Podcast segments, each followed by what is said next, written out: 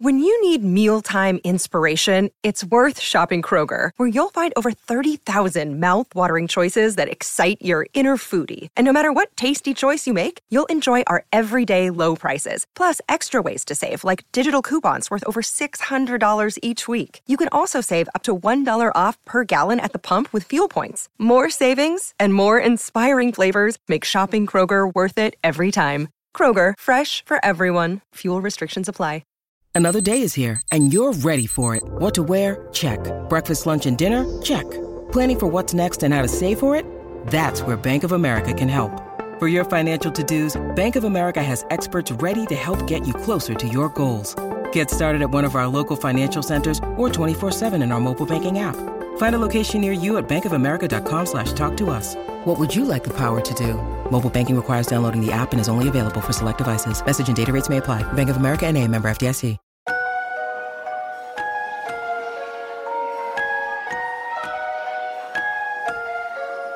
Once I left your crazy ass, I took a therapy session. I won't be richest with the wealth, I'll be the richest in blessings. I said, You made a bet today, said I can't leave my Hey, everybody, we have a good one lined up for you. I haven't had this much fun or laughed this hard in a while. Today's guest is genre bending singer and rapper Genesis Owusu from Canberra, Australia. Together, we break down the inspiration, writing, and recording of the single Don't Need You, taken from his 2021 debut album, Smiling with No Teeth. Genesis mentioned how he likes a challenge and works best when his back is against the wall. Well, he amazed me with how this album came about. And he couldn't have been thrown further into the fire than right off the bat, when his manager basically put him in a room with a bunch of musicians he didn't know, without one musical note or lyric written. And after six 10 hour days, he somehow walked out with a complete album. And by complete album, I mean one that was awarded an ARIA, which is Australia's highest ranking music award. The record won Album of the Year, Best Hip Hop Release, and Best Independent Release. And he's got an incredible buzz going on at the moment. With a recent performance on Late Night with Stephen Colbert, his star is shining bright, and in my opinion, the sky's the limit. For all this and a whole lot more, don't touch that dial.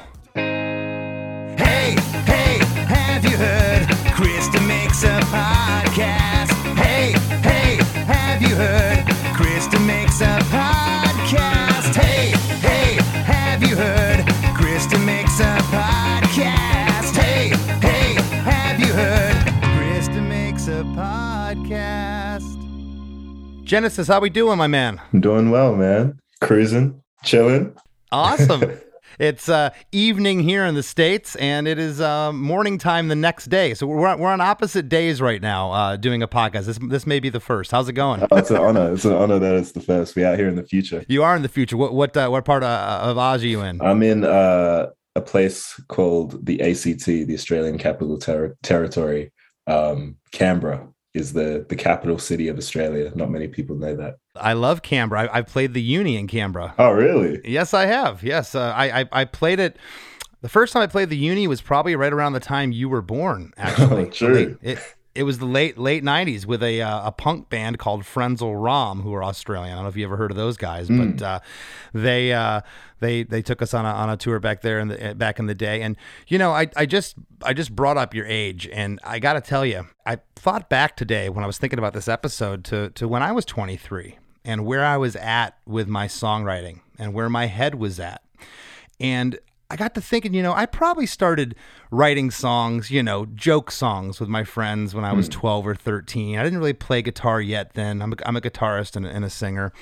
But, uh, you know, we would write rhymes and raps and, and, and different things and mess around. But when I really started writing songs was probably uh, when I was around 18 when I picked up the guitar Okay. and that's that's when I started started writing. And how many years of songwriting do you have under your belt at this point? When do you consider your first song that you, that you wrote? I would say my first real song would have been in like 2012. So I would have been either 13 or 14 at that time. Okay, Yeah. And I was probably like, yeah, similar. Like I was writing like joke songs maybe like a year or two before.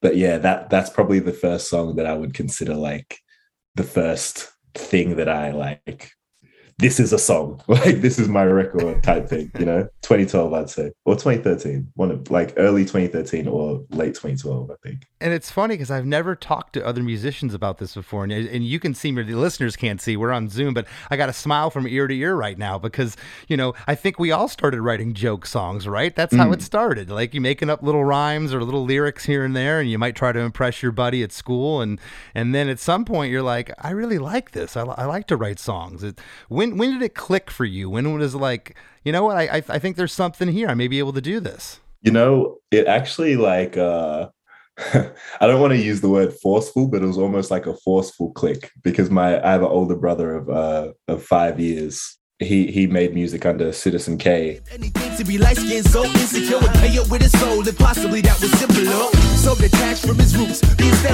was getting old, but couldn't sing it in his looks. Long one flick to the dick won't bruise. Times that five thousand, and maybe you feel it too. Ooh. But luckily, this child developed within the thick skin surface, and suddenly he was winning, beginning to understand, had to react. He- I think yeah, I, I would have been what 13. He was 17 or 18. We were both still living at home, and he'd hijacked like our family study, turned it into his own personal studio. You know, was getting his musician friends in and out, so it was literally like unavoidable. And me being the younger brother brother at the time, I was kind of trying to carve my own path because everyone expects you to, you know, follow in the older brother's footsteps. So for a while, I was like, nah, nah, I'm not going to make music. But eventually he got me. And that ended up turning into that first song that we were talking about. And it clicked immediately. As soon as we actually made the song, I was like, yeah, I Yeah. get it. This is sick. But like before that, I was very uh resistant to it, just just so I could I could try and carve my own identity. Were you always into performing? Did you ever get stage fright? Was it was it a thing you had to get used to, or was it something you thrived on? I mean, I was the class clown. I I, I loved cutting up an audience and making people laugh from the time I can remember. But some people aren't like that. Mm, yeah, me, it was really interesting for me because like I considered myself an introvert and I was like a quiet kid. But then as soon as music came into the mix, something changed for that. So like before I started making music, I was uh I had like a little dance crew, you know, Mhm. and it was just like when I was with that dance crew, we joined these competitions and perform in front of like thousands of people. But you, when the music wasn't on, and you were to see me at that time, like you wouldn't expect me to be the person to jump on a on a stage and perform in front, in front of a thousand people. There was just something about music, no matter where it was coming from or what it was doing, that like triggered something in me that turned like went from like Clark Kent to Superman. You know? yeah, I I can uh, totally relate. I know what what music's done to me in in, in that uh, in that light. It's uh it, it's amazing. You know, again, your age, 23. The when I found out how old you were, I was just I, I say I was amazed, but you just sound so much stop and shy using the word mature, but you just you don't sound like you're 20. You just sound like you've been doing this a long time, man. you, you you- and I, I you just you just do. You just sound you, like man. you and you got you know you just released your first record, "Smiling with No Teeth," came out in uh, March of uh, last year, so it's not even a year old uh, yet. The song we're going to talk about today, "Don't Need You," was actually released in May of 2020, about almost a year before the record. How did that come into play? Why why was that released ahead of time? To have anything to do with with COVID or? Yeah. So we were making the album and we wanted to we wanted this to be like the big debut in every sense of the word. So we were gonna start touring internationally and you know doing all that fun stuff. Um, then obviously COVID hit. So we kind of had to me and me and my team kind of had to rearrange how we were going to approach like the promotion and, and the PR side of things. So we decided to take the rollout a bit slower and like just try and try and build fans and and, and teams in the US and the UK by pushing singles a bit slower and giving them more time to to simmer and stuff like that. So Don't Need You was was the first of, of those tracks. you know, before we move on, if if you could list four or five influences stuff that when you were starting to write songs that you were that you were, that you were emulating because I I hear so much different stuff when I'm hearing your hearing your song. I'm hearing mm. so many different little things and and your songs in between songs are different. You know, this track is nothing like Gold Chains, which you recently performed on the Late Show with Stephen Colbert. Congratulations, by the Thank way. Thank you very much. Thank That you. That is so that is so cool, man. yeah, it's insane. Surreal. Can't believe it. Yeah. You know, and that song, Gold Chains, has like this almost like Prince vibe. Constant feedback. My boo said I should take it slow. Wish I could hear that without the burning of a fucking greenback.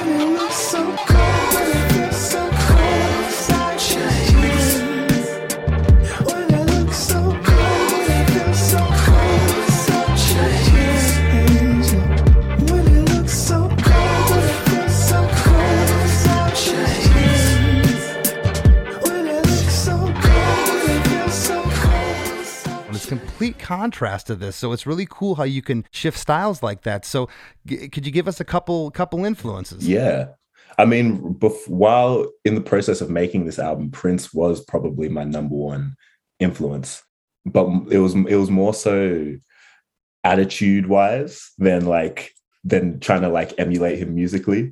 It was kind of like Uh-huh. when I'd get stuck at like a certain point in the song, it would be like, what would Prince do? you know, like Yeah. yeah.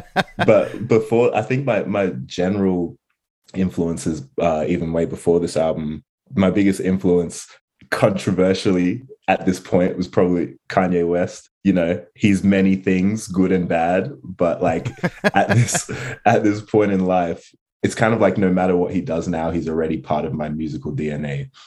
And he's like, he was the one where it was just like, damn, you can do this. Like, this is how it's done. This is how it's done at the highest level. This is how it's done when no one thinks you can do it.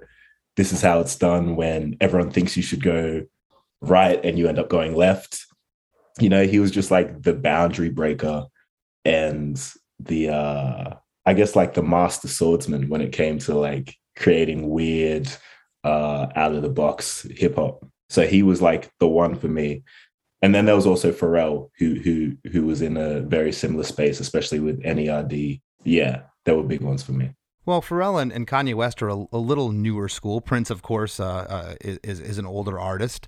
But uh, do you ever have any family members, parents, uh, anybody that was into Earth, Wind, and Fire, Kool and the Gang, or any of those bands? Because I'm hearing some of that in here. Yeah, yeah. My dad, I don't think he ever made any music himself unless he's been hiding it from me. But he was just like a he was a big music appreciator, you know. He was he was the type to just like pick up and like go through the CD bins, like the one dollar CD bins, and if it's got like an interesting album cover, he'll just buy it and and spin it throughout the house and just see what see what's up. Um, so I was always listening to a bunch of different stuff um, every weekend just because of just because of him, really. And my mum is uh, the leader of her church's gospel choir, so there was that element as well. And we just moved from Ghana to Australia, so there was a bunch of Ghanaian high life music. And then my older brother was into like rock music, and he was in like a bunch of bands before he started rapping.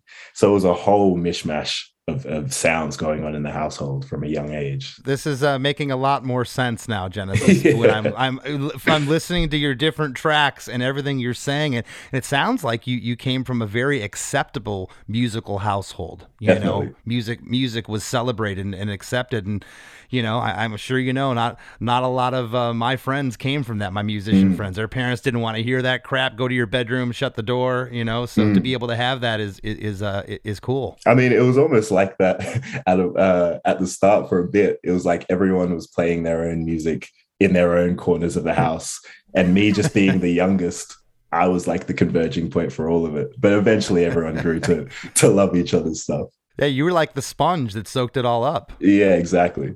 That's really neat. Well, I noticed this the, the song credits for this. There's like six different writers, or I, I couldn't really hear any samples in this song that were maybe lifted from another song. But did all six people uh, that wrote this song were you ever in a room together? How did you contribute that? So Could yeah, put the- put it together. So the the the process of making the album was really interesting. Um, so prior to making the album, I'd usually work like in a studio setting with me and a producer, and we just like come up with ideas, write a rap to it, record over it. That was working well for me. Like I, I, I like a lot of the stuff I, I made before the album, but I'm I'm definitely the type of artist that likes to be put in the deep end. Like I like to be uncomfortable, and I like to see where that kind of uh, situation drives me. And my manager knows this. I was basically like to him, like, put me in the deep end, put me in a situation where you think I shouldn't be. Yeah. Um, so he, my manager's like a kind of like an old school music head in Australia. So he's he's got some connections here and there. So he pulled together some musician friends that he knew of all different genres and then just kind of put them in a room together. And I'd never met any of them before. I, I, I want to stop you there real quick. I didn't mean to interrupt you. Is one of these people Andrew Klippel? He played in a band uh, '91 called Euphoria. Yeah. I, I, looked up and I was uh, so this guy's got to be about my age. He's Yeah. not okay. So That's my manager. You see, yeah. He's your manager. Yeah. okay. Yeah. okay. so so he throws you completely in the fire. He knows that you like to be uncomfortable. He gets all these people together. So he's credited as one of the producers for the record. And uh, then there's Dave Hammer, uh, Harvey Sutherland, Joe Laporta, and Matt Corby, who actually produced uh, the track "Don't Need You" that we're going to talk about today. Um, so Don't Need You was produced by uh, Dave Hammer and Andrew Klippel. Okay. Okay. And uh, go on with what you were saying. I didn't mean to Okay. interrupt. Yeah, all good. So yeah, so I basically he invites me up to Sydney, which is about three hour drive from from uh, Canberra, and I walk into this bedroom sized room with the band that I end up creating the whole album with. The band who I've never met before, apart from my manager Andrew, who's going to be playing the keys. There's Kirin J. Callinan on, on guitar, Touch Sensitive on bass, uh, Julian Sudek on drums, um, and then me on vocals. And we basically we we jam for about two or three days per per session, but throughout the whole jams, it ends up being about six days in total. And in that six days, we jam for about 10 hours a day. And then after each day, I get a 10 hour MP3 file of the day's jams and I listen through it and I pick Oh out the time steps of the parts that I liked. And in those six days, that's that's the album. Okay, for for the listeners out there, this is insane what you're talking about right now. it really is because you know, doing that kind of workload and having that much information to have to go comb through and to put something together this cohesive, good for you. That's that- you. that's that, that's incredible. I've never worked that way. It is so foreign to me to do what you just said. I'd be I'd be scared. I Mm. Would be. I I, mean- I'd, I'd be completely intimidated. Like I don't know these guys. There's my manager. He plays keyboard, which brings me to my next question. I'm assuming you did. You wrote all the lyrics to this track. Yeah. Yeah. Okay. So when you, let's say you had the lyrics to "Don't Need You," or did you not have any lyrics going in until these jam sessions were done? Yeah, we I I, I came in with absolutely nothing. Came in blindfolded essentially. That's incredible. That's Yeah, incredible that you, that you did it that way. yeah, it was a crazy experience, and and you know some of those band members now are like we're we're very close friends after those six days. You know, it was a, uh, it was probably just after summer, but it was still like sweltering heat. Um, none of us had met each other before. It was just such a disarming situation. We were cramped together because obviously there's all this musical equipment as well, and you just you're just forced to make music. There's nothing else you can do. I guess you you, you have a, a relationship of trust with your manager enough to where you trusted him with these musicians. Because my first thought when you're telling me this is, what if you got in there, man, nothing's happening after the first two or three 10 hour sessions? You're like, I don't like any of these sounds they're getting. I don't like, uh, nothing's moving me musically. I, ca- I'm not inspired to write lyrics, but that was a complete opposite, it sounds like. I mean, honestly, that was a more probable outcome than what actually happened. But you know, that's like that's just what we do. You, we we jump in the deep end, and if it works, it works. If it doesn't, then we move and try the next thing. Well, it, it totally worked. Uh, Don't Need You is three minutes and five seconds. Uh, I want to jump into the song now. I'm Mm-hmm. I'm amazed right now. I'm like, you could see ear to ear smile. This is unlike really anything I've heard of just going in with nothing. I figured you would have had a lyric book at least going in and have have some ideas or this is the kind of record I want to make. And you just get in there with these guys you don't know, and, and to have this uh, uh, you know happen is, is is pretty incredible. The first eight seconds, there's like this keyboard intro that's it's a very soothing keyboard intro but it almost sounds like there's kids on a playground in the background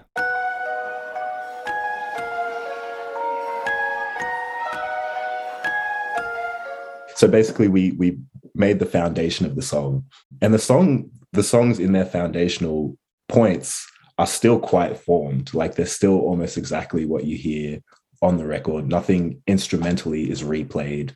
It's all just straight from the jam sessions. But then we we took it into another studio, which is where Dave Hammer comes in, and he does like his co-production flourishes and you know adds a bit of energy here and there. So that kids playing on the playground was a was a Dave Hammer sample that he had in his catacombs, you know, for a little sprinkle of magic. so your basic tracks though what you just said came out of those jam sessions Exa- yeah. and then from there you sprinkled everything on top of it and so this track when you first heard it how did the lyrical inspiration come? Did did you just start writing or or again was this something that that maybe you had an idea of hey could, this could be this idea i had or it was all from scratch? This was one of the one of the last tracks we made for the album. So i already knew what the album as a whole was conceptually. And you know if we want to get into that the album as a whole conceptually is the story of the two black dogs one representing depression and one representing racism um, but they're personified into characters uh, characters with their own motives personalities you know, et cetera, et cetera. In this section of the album, uh, it's the internal black dog, which represents depression, and its personality is like possessive, almost seducing. Like, you know, I, I want you to, I want to be your only one. All you need is me. You know, come to me. You don't need anyone. You don't need your friends. You don't need your family. Just me. And "Don't Need You" was the point in the song, uh, in the album, narrative wise, where the narrator, which I guess is the Genesis Owusu character, figures out that that's false. Don't need you. Yeah. Interesting. Well, over that playground sample that that uh, that, that Dave came up with, and, and that soothing keyboard intro is is what I'm calling an intro. I was thinking this was the verse, but it's not a verse. Once I left your crazy ass, I took a therapy session. I won't be richest with the wealth, I'll be the richest in blessings. I said, And and there's some funny lyrics in this song, buddy.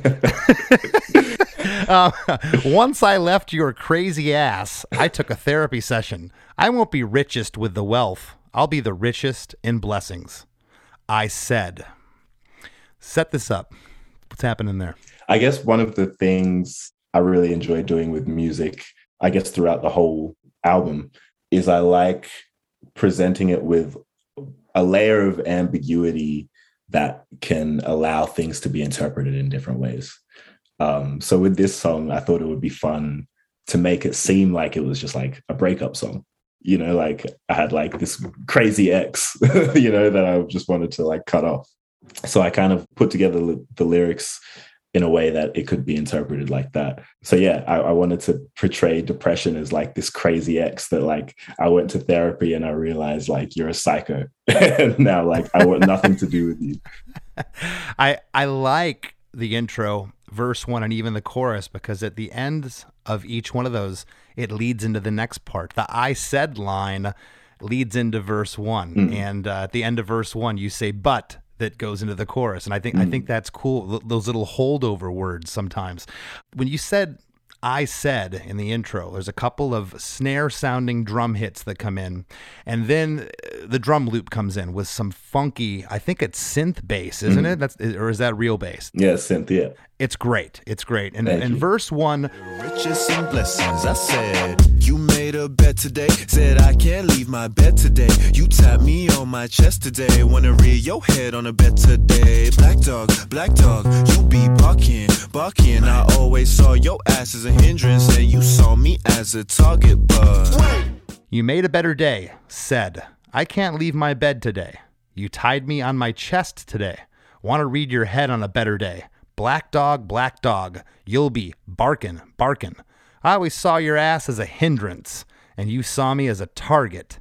But, and on the lines black dog, black dog, and barkin', barkin', the vocals are doubled there in unison, panned left and panned right. It's so catchy and hooky. Thank you. Thank you. I love the line too. Your ass is a hindrance.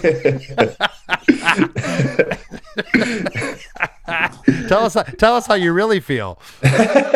yeah, it's definitely uh very direct. I've, I've had I've had a few DMs on, on Instagram about how like this song is has helped many people get through many breakups. So I'm like, that's like maybe that's not where I was going for, but more power to you. Well, no, it's funny because this kind of seemed like it was a breakup, love gone awry. But you talk here in this verse about that that black dog you were talking about. You get that line in here. Yeah, yeah. So yeah, I like to sprinkle sprinkle in a bit of, I guess, hints hints to so so people can tie tie together the the actual narrative of what I'm talking about. But yeah, the that that audio effect when we say the like black dogs and barking, Hey, black dog, black dog, you be barking, barking. I always it's kind of just like I guess ties back into the concept of it's like a ethereal figure. It's not a real figure. It's like in your head, kind of surrounding you, um, like a ghostly type of mist. You know, so uh, Mhm. yeah, it's it's like a more of an uh, ethereal,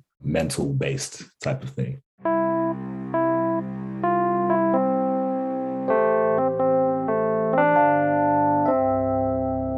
Hey, don't go anywhere. Krista Makes a Podcast will be right back after a few words from our sponsors. Bowie, Dylan, Marley. You've heard the names and maybe you've heard their songs, but what about the stories behind the records that make titans of music like these so universally loved and important? Join me, Josh Adam Meyers, host of The 500, as each week I go through a different album from Rolling Stone Magazine's 500 Greatest Albums list from 2012 with an incredible lineup of comedians, actors, and musicians talking about how the music has impacted their lives. New episodes of The 500 come out every Wednesday. Listen now wherever you get your podcasts. Hey, if you need a unique, thoughtful, and inexpensive gift for a friend or loved one, check out iloveenamelpins.com. Make someone's day by giving them a little present to show you care. Over 80 different pins are available, everything from cats and dogs to your favorite celebrities. And to top it off, you can use the discount code KristaMakes at checkout to save 30% on your order. iloveenamelpins.com. Give them something to wear that shows that you care.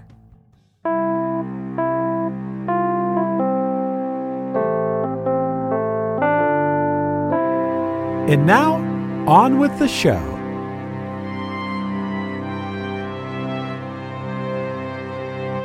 And I love your delivery throughout the song too. It's not, you know, you can't say it's rap and you can't say it's singing. It's like an amalgamation of. It's kind of both at times, and then there's times when it's a little more singy. It, it, it's really cool how you go back and forth. I also really think uh, it's great. I, I I love getting to a chorus quickly, and you did it really quickly. At 32 seconds, we're in chorus one.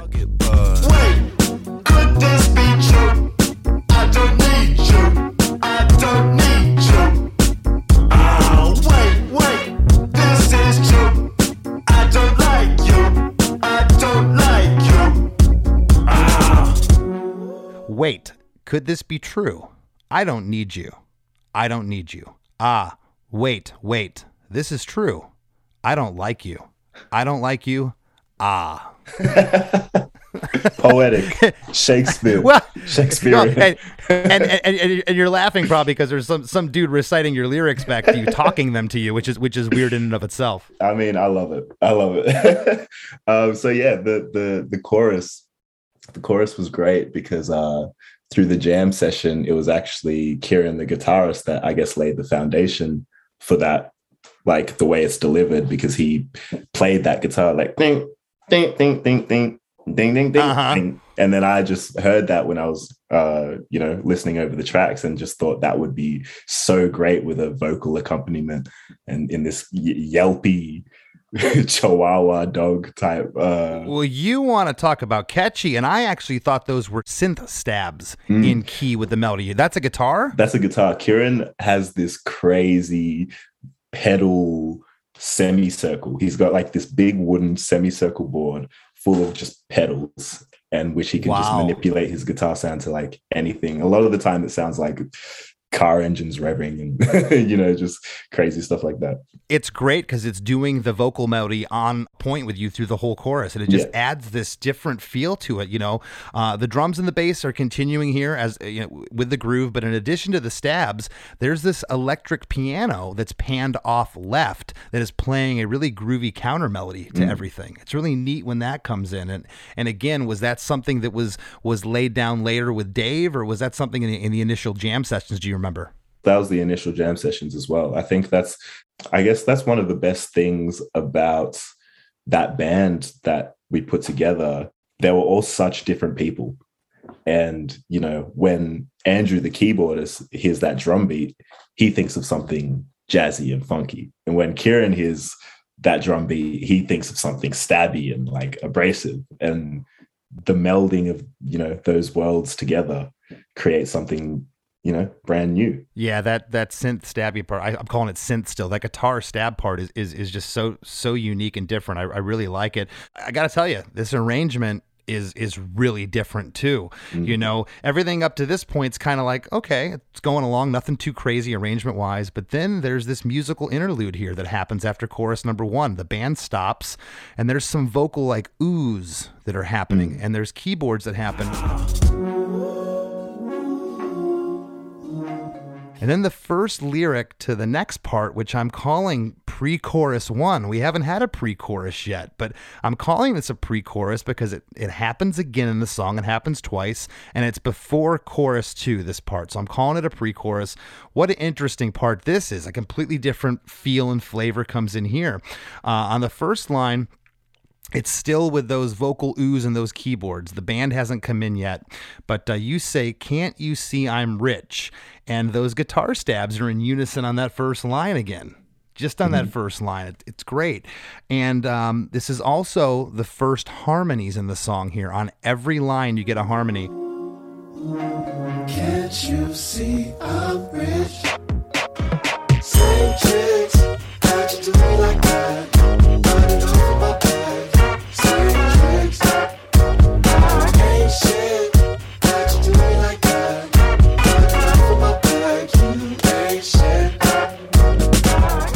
Can't you see I'm rich? Same tricks. How'd you do me like that? But enough of my bag. Same tricks. You ain't shit. How'd you do me like that? But enough of my bag. You ain't shit.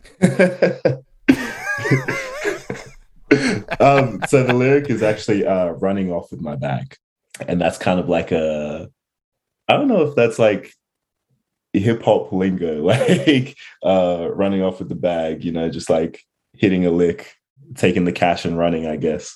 So that that uh, is another kind of play into that toxic relationship type vibe of you've done this again and again. You've kind of manipulated me once, manipulated me twice. You've taken these opportunities away from me. You know, in, in the reality of the situation, it's like maybe I say no to a great opportunity because I'm feeling very down in the dumps that day, you know? Um, So it's kind of like a, a, play on that. And it's like me realizing, man, you ain't shit. like I can really do without you right now. Um, Okay. Yeah. okay, well, musically here, uh, like I said, it, it, it's different. It gets interesting. Right after you say, Can't You See I'm Rich? Uh, there's like these three hits. Uh, it's almost like a record scratching, but it's like a snare drum. It's like a tick, tick thing that happens there. And the band's back in. The drums and the bass are holding things down as they have the whole song. The drum and the bass groove in the song's incredible. Uh, that electric piano is still panned off to the left. There's another synth that is happening panned right, while those sporadic guitar stabs happen throughout this pre-chorus. They're not like lined up anywhere on beats or kind of just like come out of nowhere at you, uh, which kind of gives you this this you know uh, knee jerk reaction. It, it, it, it's cool what it does to that part. There's also a, like a staccato single note that I don't know if this is a synth or a guitar. It's kind of high pitched. It's neat neat neat neat hmm. neat. It's happening off in the right speaker.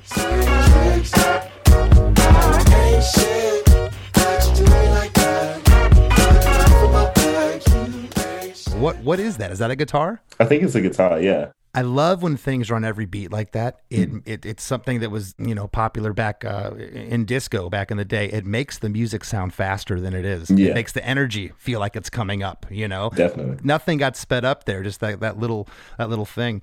Uh, chorus two here is the same lyrically as chorus number one. Same lyrics here. That electric piano keyboard uh, in chorus one is now in stereo here. It's not just panned off. It's kind of come come full but uh, with like a higher tone, with a higher pitch. And every time you say you in this chorus, there's a backing vocal response of oohs right after that are really layered. Could this be true? I don't need you. I don't need you. Oh, wait. Could this be true? I don't like you. I don't like you. in the process of like putting that the production flourishes on it i was just very resistant of doing everything at once you know? So we had we had all of these elements. I think they were initially in the first chorus as well but i just i wanted to grow the track you know as it went on and just hold back a bit at the start and just keep gradually add, adding these new elements just to keep it fresh keep it exciting you know I think it was a very wise decision. I love songs that build. I think it needed it, and it's funny when I went back and that first chorus would come on. It felt like it was missing something, not in a bad way though. It felt like whoa, you know, like you're waiting for that to come in after after you've heard the song, but you never would have known it the, the, the first time it happened. But um, I love those oohs that come in there on that second chorus. It, it it really really changes things up there. Verse two is probably my favorite lyric in the song. It- this kills me, and I got I got to figure out what what's going on here. I said your ass is stinky and you built like a mole. And I'll boot your ass to London if you can't take a stroll. I feel better. I'll be awesome. When you stop chugging on my dome. God damn. I said. I said your ass is stinky. and uh, sorry, um, my, my my producer may want to edit this. I'll try to say it with a straight face. I said you. Oh, man. Hi, mom. I said your ass is stinky, and you built like a mole. And I'll boot your ass to London if you can't take a stroll. I feel better, better. I'll be awesome, awesome when you stop juggin', juggin' on my dome. God damn. that's it that's it And that's the that's not me saying GD. That's you saying God damn in the lyric. god damn What what what is going on here? I mean, I, I, you know, I think as the song was was going on, and as as I was progressing into the lyrics, I just got more and more into that like putting myself into like like toxic relationship type thing again. Um, and I was just trying to think of just like what's the worst thing that an ex can say to someone, just like just absolutely roast them. So I was just Yeah. was getting I was getting creative there, you know. Um, no, no one wants their friends to know that their their backside stinks. I, I, okay. not at all. Uh, well, you know, this is a verse, but it doesn't sound like verse one. The feel and the flow of the melody here is different. You know, Mm-hmm. Yeah. Um, which I think is cool. It's it's yet it's like it, it's hook after hook in this song. Mm-hmm. Um, I I love that. I love that it's a verse. It mimics verse one, but it's it, it's different. That electric piano from the other parts is here panned left, and I love at the back half of this verse when you say I feel better. There's an almost whispered left and right better Mm. that happens. feel better.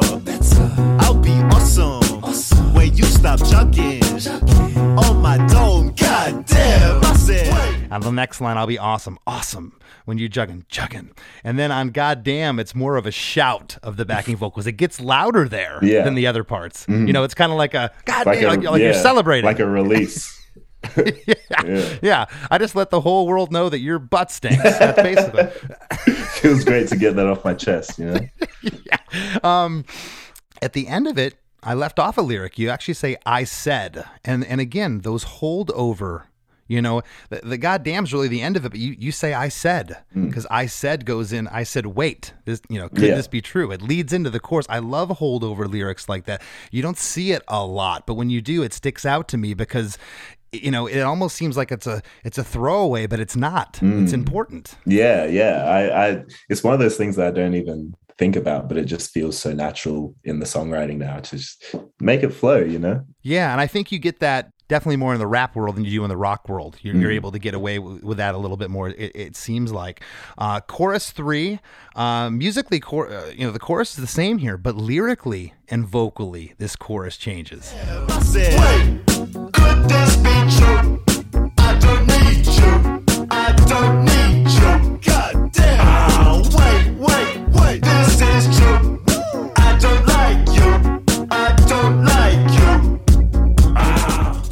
Wait, could this be true? I don't need you. I don't need you. God damn. Ah, wait, wait, wait. This is true.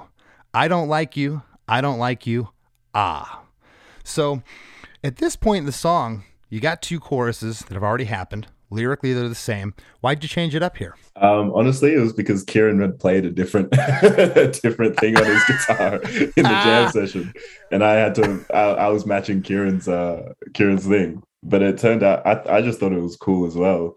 It, it feels like so kind of haphazard, you know. It feels like it's I don't know, like it's one take, just like things are changing and and it's just happening, you know. You just said it. It it harkens back to like I mean, there's some funk in this track, and that's kind of why I asked you about Earth, Wind, and Fire and some of those bands from the '70s. It's got like this, especially the the keyboard tones almost have a '70s retro feel to it here. And a lot of those bands they cut stuff live off the floor, man. Mm-hmm. It- all the mistakes, I say mistakes, they were mm-hmm. great recordings, and the performances were great, but all the little nuances were there, and that's what this feels like. You just said it. Yeah, yeah. I mean, and and to a degree, that's what it was. Not when I was recording the vocals, but the the instrumentation. That was one take. So Yeah. yeah, Yeah, it's cool. Um, on the line, goddamn, halfway through, uh, it's the same, kind of the same spirited shout as verse two when you're saying it, and then it's followed by like a growled, almost like ah, yeah. you know, like you, you give you, you put a little sauce on that one. of course, you got to put it. Got, got to put the sauce on it. Man. Got to put yeah. sauce on it. Um, I also love here, okay, because again, this chorus, those guitar stabs are there, following the melody on every word except on the line, wait, wait. On the third wait is a gang backing vocal that's panned left and right. Hmm. But there's no guitar stab there. Yeah, Wait, wait, wait. This is true. It really stands out. yeah, yeah. Definitely. I don't even remember the the thought process to doing that. I think we we just we just thought it would be like another kind of like punch in the face moment. You know, just like a you expect something and then you know there's a little something extra, a little right jab waiting for you. Exactly. I thought that was great that you left the left the stab off there. It, it makes that part stick out. When you say right after that, this is true. There's a woo, a single vocal that hmm. happens there with no stab on that either. Yeah. This is true. I don't like you. Yeah, I think it was just that ad lib take. it was just the ad lib take, Yeah. and we were just vibing, just feeling it. Right. The the next part, uh, you know, that musical interlude where the band stops earlier, it happens again. I'm calling this the bridge. It's only two lines.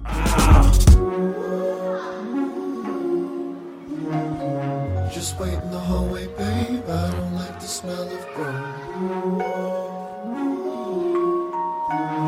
Can't you see I'm rich? The lyric here is just wait in the hallway, babe. I don't like the smell of broke. Yeah, What are you saying there? it referential to the last uh, bridge or pre-chorus, I guess, and the intro where I'm talking about yeah, I won't be richest with the wealth, but I'll be the richest in blessings. I'm trying to be the richest Oh, okay. in in regards to my fulfillment, in regards to my well being. So if you're broke in that sense, or you're, trying to make me broke in that sense, I don't want to. I don't want a piece of it. I don't want to borrow of it. That's great. Um, there's a double vocal here, unison. There's no harmony on these two lines. And then right after you say Smell of Broke, uh, that same musical interlude happens again. And then you're into pre chorus two. Can't you see I'm rich? Same how'd you do like that?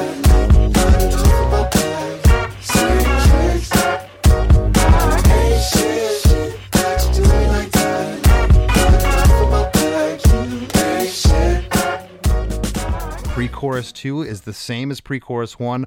All the harmonies are on, on each line, except this time on the second line, same tricks. How'd you do me like that? On tricks, there's a vocal response. Tricks, tricks that happens. It's subtle. But again, you're talking about building that song. I, I love that you sprinkled that on there. Thank you, thank you. Yeah, it was the, the exact the exact same uh, thing. Just taking uh, what was there and just building it more and having the track grow. Right on. And then on the line, uh, the third to last line of, of pre chorus two, you ain't shit. How'd you do me like that? On shit, the same vocal responses on tricks happens. Shit, shit. Yeah. Uh, it's, it's, again, it's subtle, but it differentiates pre chorus two from pre chorus one. And I love that.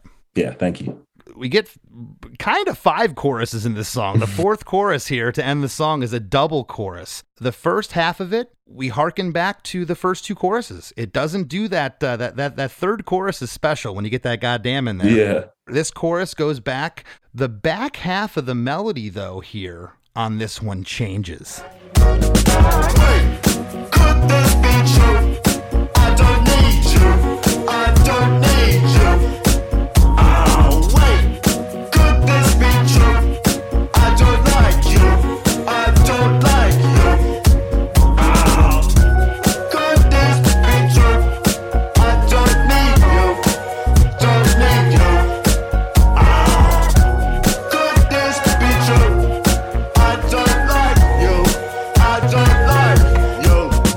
I love that too. And what was that thought process like? You know what? We're getting to the end here. It, we're we're going to use the same lyrics, but let's change the melody up a little bit. yeah once again that was that was the one take from the jam session so kirin was was playing around on the guitar and i was taking his lead and and, and following his his guitar pattern that he was playing with and and once again yeah it just made it feel so haphazard and, and like dangerous in a sense and It sounds fresh, man. It, Yeah, it sounds fresh. It doesn't sound regurgitated. And like, you know, it's so easy. I've talked about it on this show so many times uh, to, to copy and paste in Pro Tools. Oh, Hmm. just paste the chorus. You know, we'll, we'll, we'll do it again. And, and this doesn't feel like that. You Yeah, know, thank you. Uh, w- which is great. The last half of the chorus here, uh, the lyrics do change. And uh, the placement of the ooze change on the last chorus. Those ooze that happen in the other choruses, the placement here is different, which again on the on the back half makes you go, "Whoa, what happened there?" Do you do you recall why those were changed? it would have just been the same thing of just like we were at this point of the song so we just have to do what feels right and and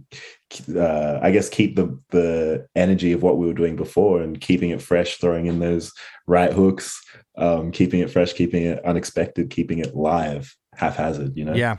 Good, Yeah. good for you. It, it, it- it's great. And and uh, I'll finish reading these last lyrics here. Uh, you say, "Could this be true? I don't need you. Don't need you. Ah, could this be true? I don't like you. I don't like you." And there's a pause after uh, the like. Uh, it's kind of like a, a, a half a second followed by a single "you" that you say, and then there's like three snare drum hits to end the track abruptly, mm-hmm. which I think this track needed to end abruptly. It's like a door slamming in your face, you yeah know? definitely You got- definitely no fade outs You got a stinky ass, get out of here. door in your face.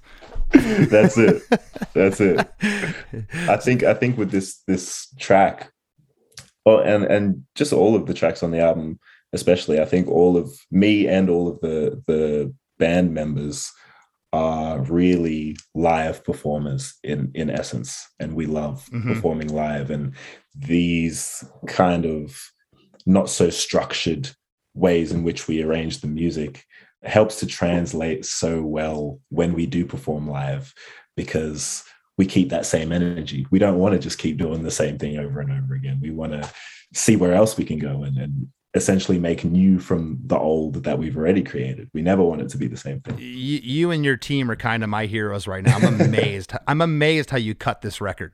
I am. You should be so proud, man. Thank you. You should be so it. proud. Your your your manager and, and everyone you worked with. It's it's it's so cool how you put this together and that you could do that. It's a it's an amazing. It uh, you, you talked earlier about you know uh, you, you like when your back's against the wall. I do too as a singer. I like to be challenged, Hmm. but man, you, you didn't have your back against the wall. You you got pushed in the deep end and, and you know you know thrown in the fire and everything else here. And it's just it's incredible that, that, that you came up with this. It, it, it, it's awesome, and uh, I got to tell you, I, I can't think of a. it- It's been a minute. I, I love doing this this show, but it's been a minute since I laughed this hard and had this much fun. Oh, I'm glad. I appreciate that, man. I appreciate that. Yeah.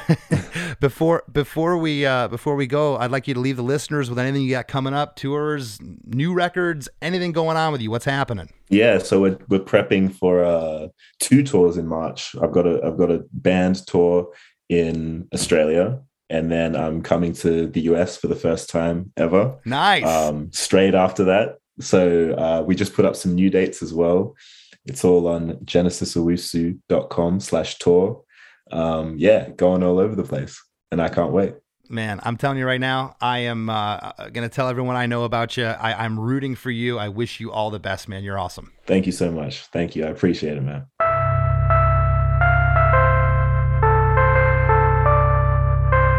There's lots more Chris DeMakes a Podcast after a few words from our sponsors.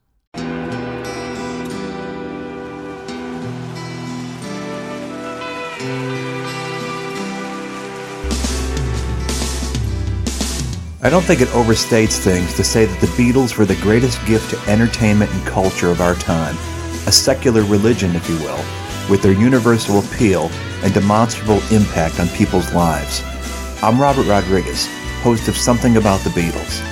With every episode, I speak with historians, musicians, artists, and Beatle witnesses, all in the service of fresh insights into the most joyous cultural entity the world has ever known. I hope you'll join me and listen to Something About the Beatles, now on Evergreen and wherever you get your podcasts.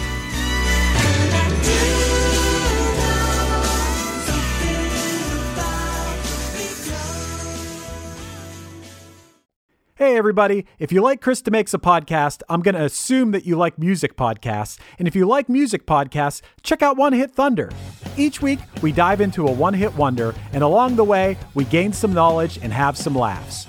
Lou Bega, Crazy Town, Harvey Danger, The New Radicals, a-ha. We're over 100 episodes in now, and to paraphrase the great Matthew Wilder, nothing's going to break our stride. Subscribe to One Hit Thunder wherever you get your pods. As we near the end of the show, here's a band you might not know. Welcome to this week's Band You Might Not Know. If you'd like your band to be considered for Chris DeMakes a Podcast, all you have to do is email your song via MP3 only and bio to band you might not know at gmail.com. This week's featured artist is Distractions, a five piece rock band from Columbia, South Carolina, featuring Joey Yawn on lead vocals, Slade Johnson on guitar, Shane Matthews on bass, David Love on guitar and vocals, and Brett Wider on drums. You can find their music on Spotify, Apple, and all streaming services. Here's a snippet of their track, This Song's For You.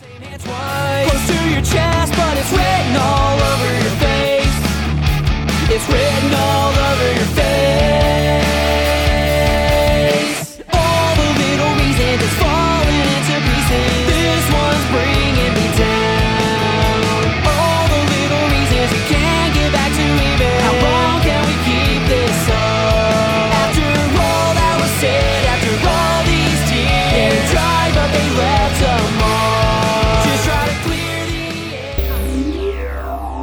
Rap with Chris and Chris.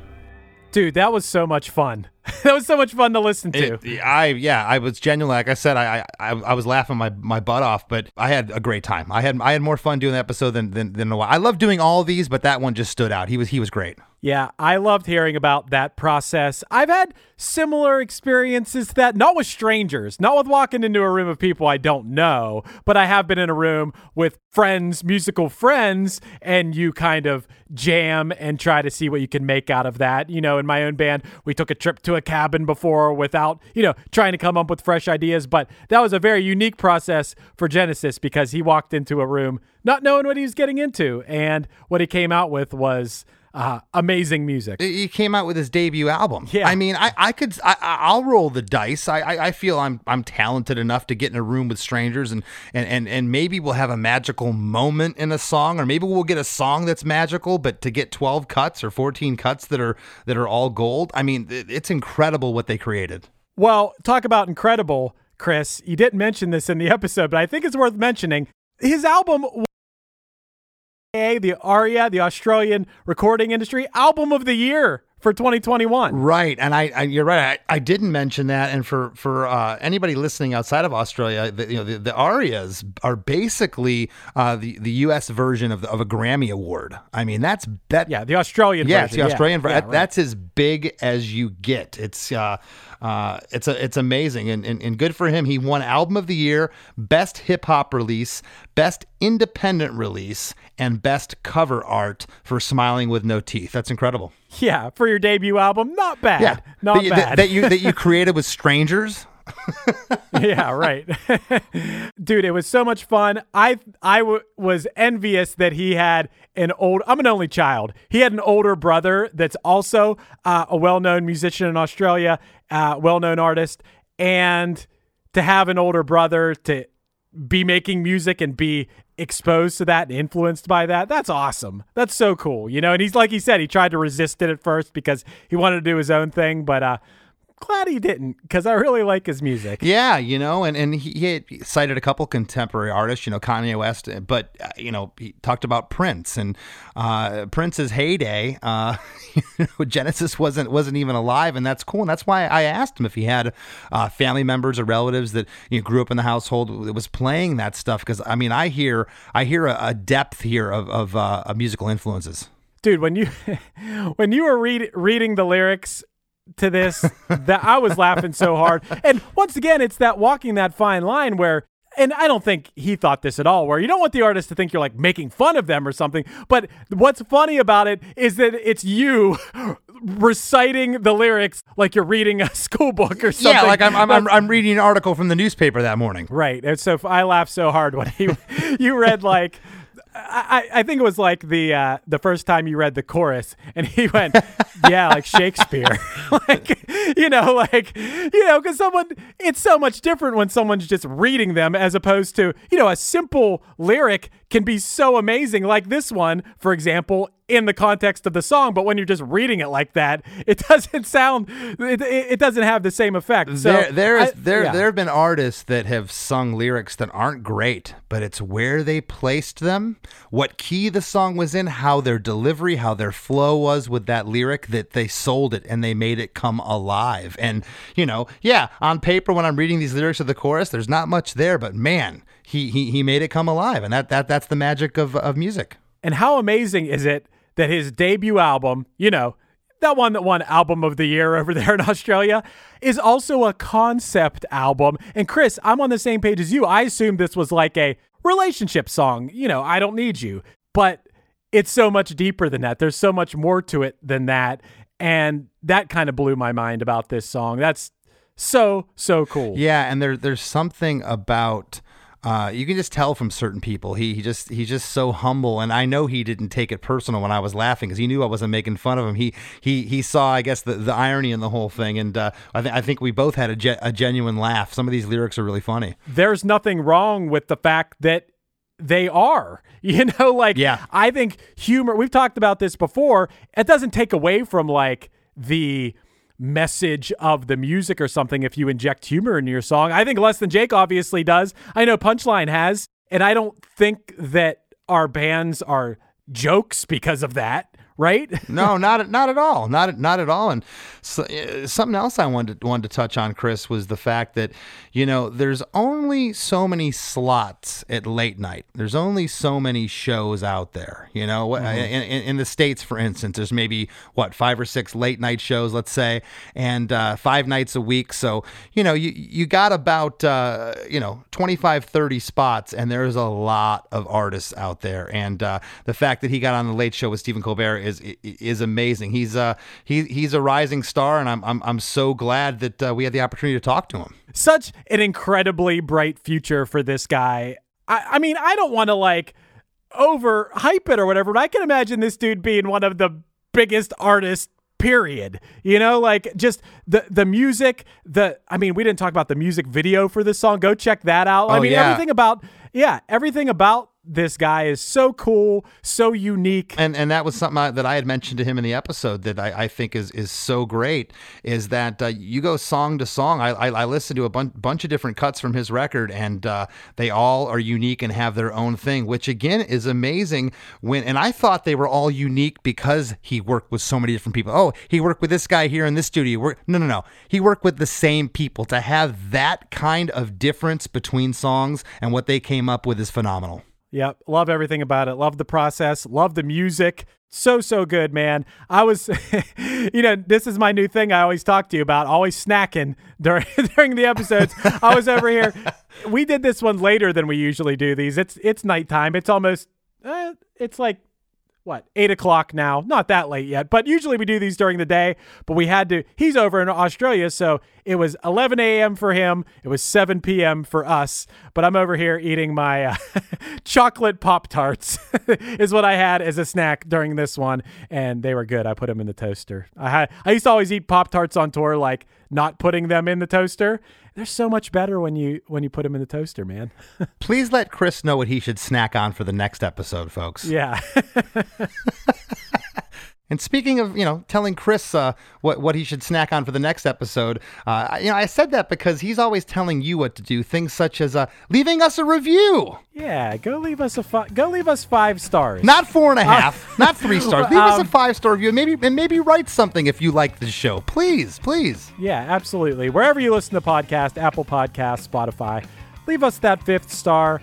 I'll tell you that fifth star, it helps us get more stars. And by stars, I mean musical guests that you want to hear on this podcast. That was like the least clever thing I ever said. I'm re- I'm really struggling over here, but you get the point. I get the point. And if you haven't already, please join our Chris DeMakes a Podcast Facebook group. We'd love to have you be a part. Give me a follow on Instagram at less than Chris D. And if you want a custom song for me, I want to write you one. Hit me up at ChrisDeMakes at gmail.com. Want to thank this week's guest. He's awesome. Go check him out, Genesis Owusu, and we'll see you next week. Okay, round two. Name something that's not boring. A laundry? Ooh, a book club. Computer solitaire, huh? Ah, sorry, we were looking for Chumba Casino. That's right. ChumbaCasino.com has over 100 casino style games. Join today and play for free for your chance to redeem some serious prizes. ChumbaCasino.com. No purchase necessary. Where prohibited by law. 18 plus terms and conditions apply. See website for details. Welcome to us talking about our podcast for a minute. What's the name of that podcast? That's Axe to Grind, uh, and right now you're going to be getting a little, a little taste of it, right down to the shaking microphone and all. And my name's Bob. And my name's Patrick, and usually we're joined by Tom. Tom's the best. Tom has a real grown up job that requires him to be at work, but we talk about decidedly not so grown up things like Hardcore music and things that people that like hardcore music tend to like. So that could be the latest shows, uh, revisiting classic material, talking about the new classics, um, all the little dorm room nonsense that you imagine from uh, niche music podcasts that, that you either love, want to love, or hate. Yeah, imagine all the emotions that you have towards a genre that that uh, has impacted your life, uh, and then condense them down to an hour to two hours a week. So triangulate your speakers. Think about jumping off the bed, singing along, dancing like an idiot, and listen to Axe Grind podcast.